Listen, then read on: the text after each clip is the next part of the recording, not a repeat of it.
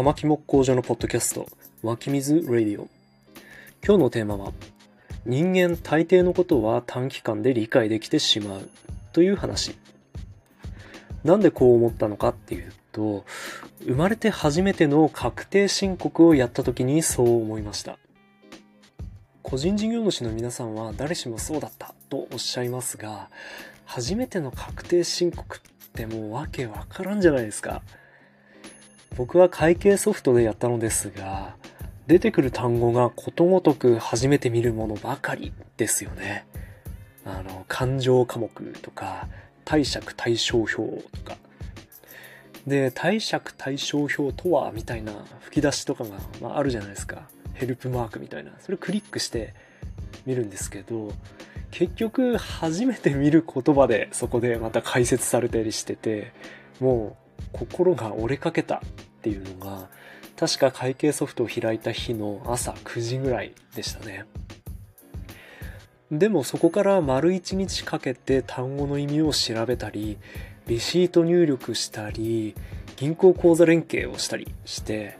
もうコーヒー何杯飲んだかわかりませんけど、日が暮れたあたりで確定申告の仕組みとか、どこに何を入力すればいいとか、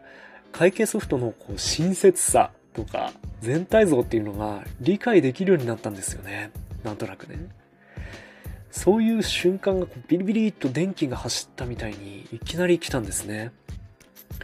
それで無事確定申告を終えることができたということなんですが、こういうこともあって思ったのが、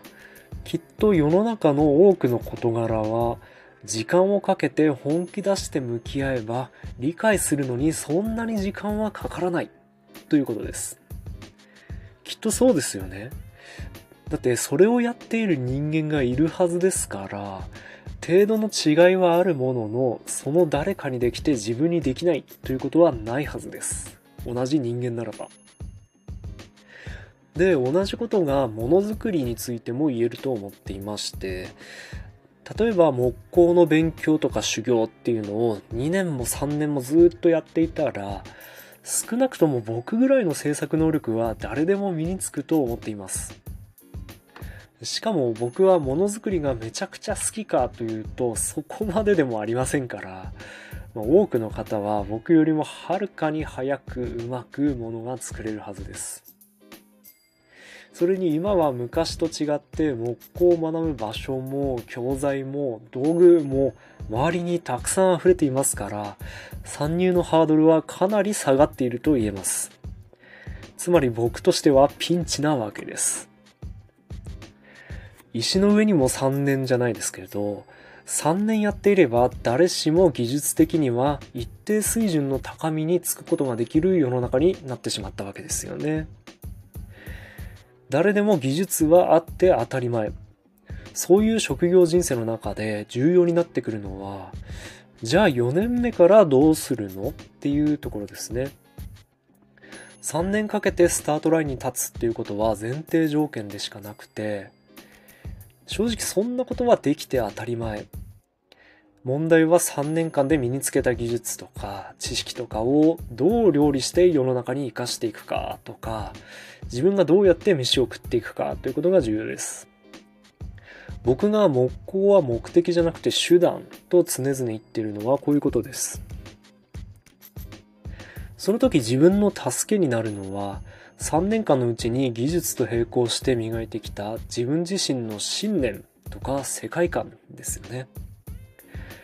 こういうのは誰にも真似ができないはずですから、だからある意味究極の格差、あ、失礼しました。だからある意味究極の格差社会ですよね。先に進める人と置いていかれる人の差がぐんぐん広がりますよね。ただ信念とか世界観の形成って運の要素もありますからね。ちょっと難しいとこもあるんですが、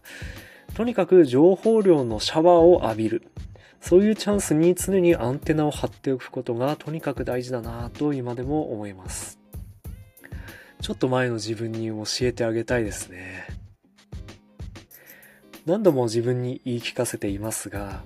木工の技術、木工技能っていうのは自分にしかできない特殊な技術だと絶対に過信してはいけないですね。自分よりはるかに早くて、はるかに上手い人がたくさんいて、じゃあそういう職人さんたちに差をつけるには何か自分にしかないものは何か